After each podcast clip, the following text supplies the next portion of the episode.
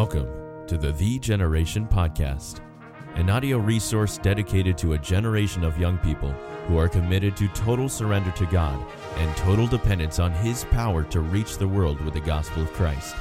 This podcast is designed to strengthen and encourage through a series of Bible based practical talks. What do you expect to happen when you give the gospel? In this podcast, John Pound looks at a clear promise that reveals God's will for our gospel presentation. Open your mind as you listen and consider going out on a limb with faith for fruit. Welcome to the V Generation Podcast. I'm Bobby Bosler, and I'm speaking to you today from Menomonee Falls, Wisconsin. Well, this is the Thanksgiving weekend, and I sure have a whole lot to be thankful about, as I'm sure you do as well. And uh, I'm thankful to have on the podcast here today John Pound. Uh, in fact, a couple weeks ago, uh, maybe a month or two ago, John began a series on the uh, the, the fruit bearing life, and uh, this is the second installment in this series. And I know it fits in the context of what God's been doing in all of our hearts here, and I trust it'll be a blessing to you. So, John, why don't you take it away? Today we're going to talk about, once again, the fruit bearing life, and this time I want to focus on the topic of faith for fruit. Faith for fruit. Continuing on down in John chapter 15, when we look at verse number 16, Jesus said, Ye have not chosen me, but I have chosen you and ordained you that ye should go and bring forth fruit, and that your fruit should remain. Christian, very simply put, God desires that every single Christian would be a fruit bearing Christian. God desires in your life that you would bear the fruits of the Spirit. God desires in my life that I would continue to grow and bear more fruit. But not only that, God desires not just that we would grow and bear forth fruit, but God desires that we would go and bring forth fruit, particularly the fruit of soul winning.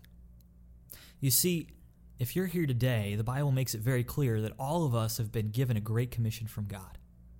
Jesus said, his last words to his disciples before he ascended were simply this Go ye into all the world and preach the gospel to every creature. You see, no matter where you are in the world, whether you're here in America, in the deepest jungles of Africa, in the tall, big cities of Eastern Europe, regardless of where you are, God desires that in your area, in your specific sphere of influence, that you would be bringing forth fruit and that that fruit would remain. Specifically, that you would be winning souls to Christ, you would be making disciples, and that those disciples would go forth to follow Jesus and to make more disciples. That's God's desire.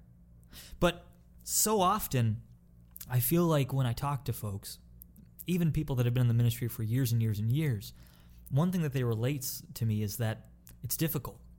It's hard. They feel like no matter what they're doing, it's just not working. They try to go soul winning. They try to go door knocking. They try to share the gospel. They try to give out tracts. And after a little while, they quit. Why? Well, it's not because they don't love Jesus, and it's not because they don't want to serve the Lord, but it's because continually running into a wall and not seeing fruit causes them to doubt whether or not what they're doing even really works. My friends, I'm here to tell you something today. God's word says that Jesus Christ has called us, He's chosen us, and He's ordained us that we would go and bring forth fruit. God has never once given you a command that He doesn't expect that you could fulfill in His power. Can I share this with you? If you're here today and you feel like you're struggling in this area of going and bringing forth fruit, you're not alone. And Jesus understands exactly where you're at. But I want to encourage you with something today. Today, you don't have to rely on yourself. You don't have to rely on modern methods. You don't have to rely on technology or the best uh, new way to put out a Twitter feed or the next uh, social media post or um, social media networking program. None of that is really what we have to depend on. You see, like we talked about earlier, the source of our fruit comes from the life of Jesus. And today, God's given us a promise in His Word, and we can simply depend on His promises. Adoniram Judson was a missionary. He went to the country of India. And he spent many years there before he ever even saw one convert. Now, if you ever read the writings of Adoniram Judson, you'll understand he was a man who sincerely loved God, was committed to the work of God. He went through great struggle, great pain, great turmoil in India to try to serve the Lord, and all without seeing even one soul come to Christ. At the end of seven long years, Adoniram Judson received a letter from the people that had sent him into the mission field. The letter was saying, because of his failure, it was time to come home. At this point, Judson had lost some people that were very close to him. He had gone through disease and illnesses, depression, battle after battle after battle. And you can imagine getting a letter like this, how discouraged he would be. And Adoniram Judson, at that moment, pulled out a piece of parchment. And he penned these words and sent it back to those people that had written him that letter. Back to the people that had told him to just give up, just come home. He said, and I quote, Beg the churches to have patience. If a ship were here to carry me to any part of the world, I would not leave my field.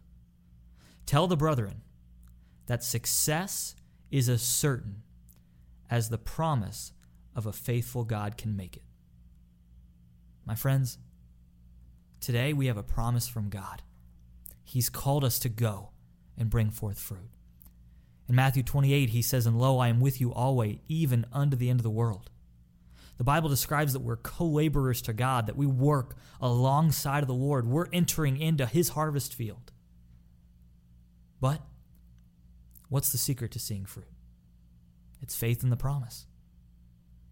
You see, Judson believed that success, even though he hadn't seen it yet, was as certain as the promises of a faithful God. He believed that God was faithful and that what he had promised, he was able to make good. My friend, do you believe God?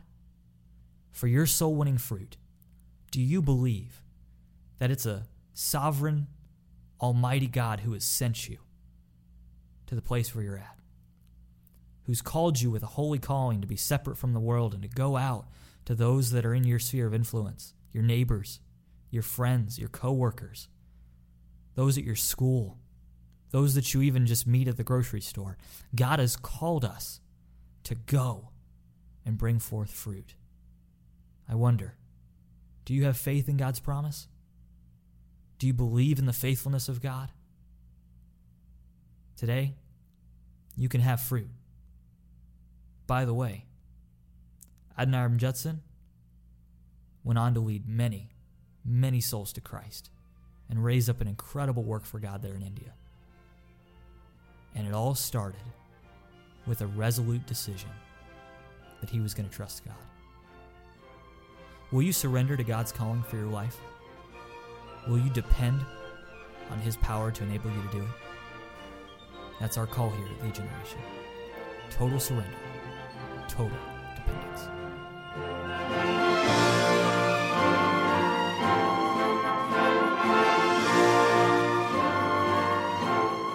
Thanks for joining us for this episode of the The Generation Podcast.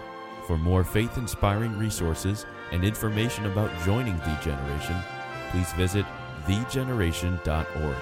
That's T H E generation.org.